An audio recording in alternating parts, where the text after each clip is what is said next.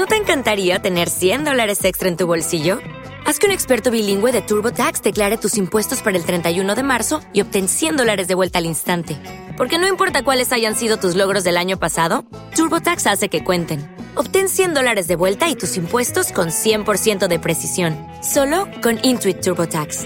Debes declarar para el 31 de marzo. Crédito solo aplicable al costo de la presentación federal con TurboTax Full Service. Oferta sujeta a cambios o cancelación en cualquier momento.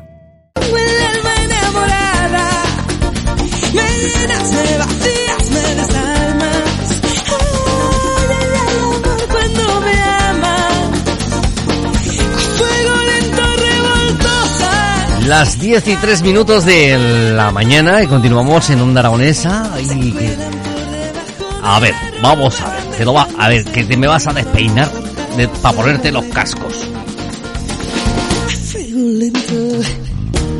Continuamos con nuestras siguientes invitadas que hoy se celebra también dentro de esos días tenemos días para todo, días nacionales, días mundiales, días universales, días de todo. Pues hoy, aparte de ser el Día de las Personas Cooperantes, es también el Día Mundial de la Fibrosis Quística. Y para eso tenemos a Cristina Sinal aquí en nuestros estudios de la Asociación Aragonesa de Fibrosis Quística y que ha venido acompañada de, de, de, de aquí, de una guapísima Aster. Hola, muy buenos días a las dos, ¿cómo estáis? Hola, buenos días, muy bien. Muy bien, habéis venido bien acompañada. Aster, ¿nos vas a decir algo? No sé. No sabes, cachinamar. Yo que digo, va, pues tendrá que estar en el cole, pero claro, es que me has dicho que tú empiezas el día 11. Eres, muy, Sí. eres muy morruda, ¿eh? Ya que haber estado ya en el cole. ¿Estás preparada para la vuelta al cole? Sí. Sí. ¿Te gusta madrugar?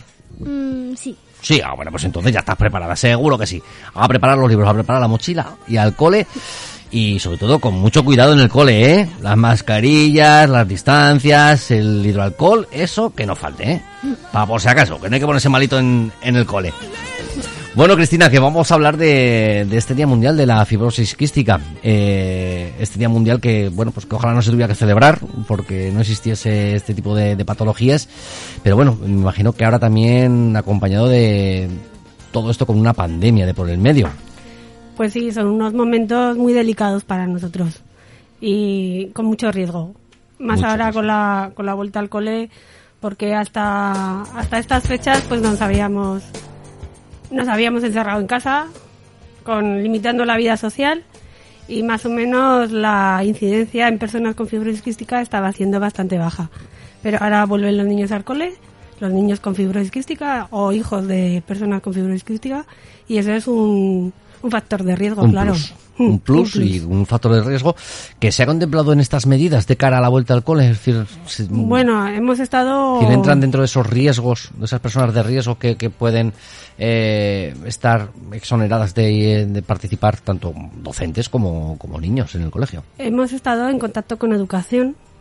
Hemos mantenido una reunión vía online para precisamente hablar de los niños con fibrosis quística y sí, nos han dicho que bueno que se puede solicitar la atención domiciliaria, siempre con un informe del doctor, del pediatra, para que bueno para que no tengan que ir al colegio. Está claro que nosotros todas las familias vamos a asumir un riesgo, ¿no? Eh, con la educación de nuestros hijos, pero las familias de los, de los niños y, y familiares de fibrosis asumimos más riesgo.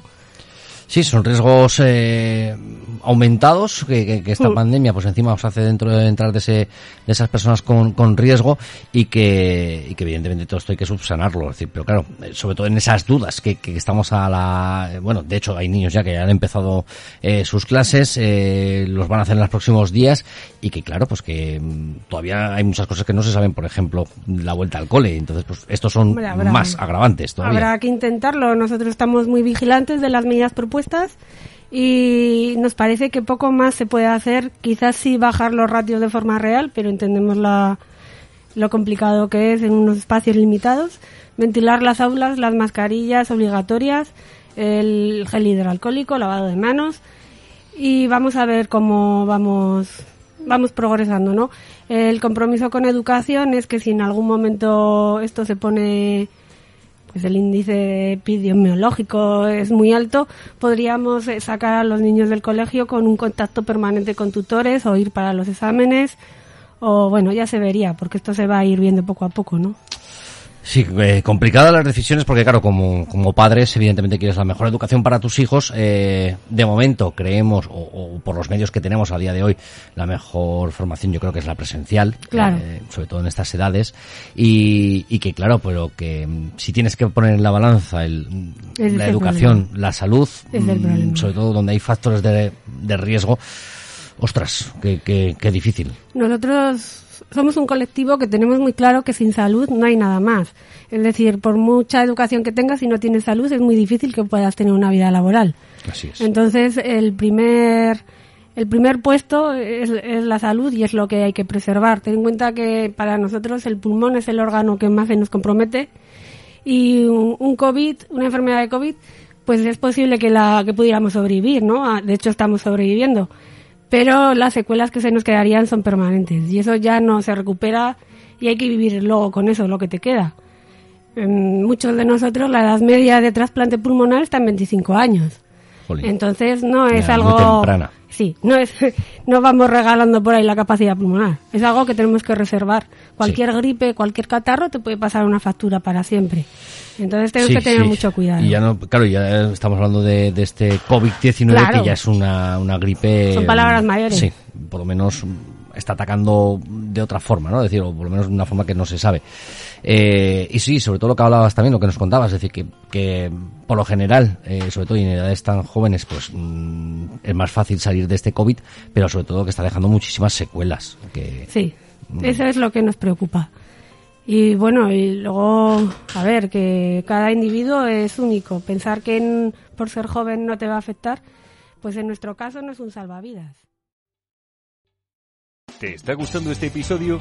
Hazte fan desde el botón Apoyar del podcast de Nivos. Elige tu aportación y podrás escuchar este y el resto de sus episodios extra. Además, ayudarás a su productor a seguir creando contenido con la misma pasión y dedicación.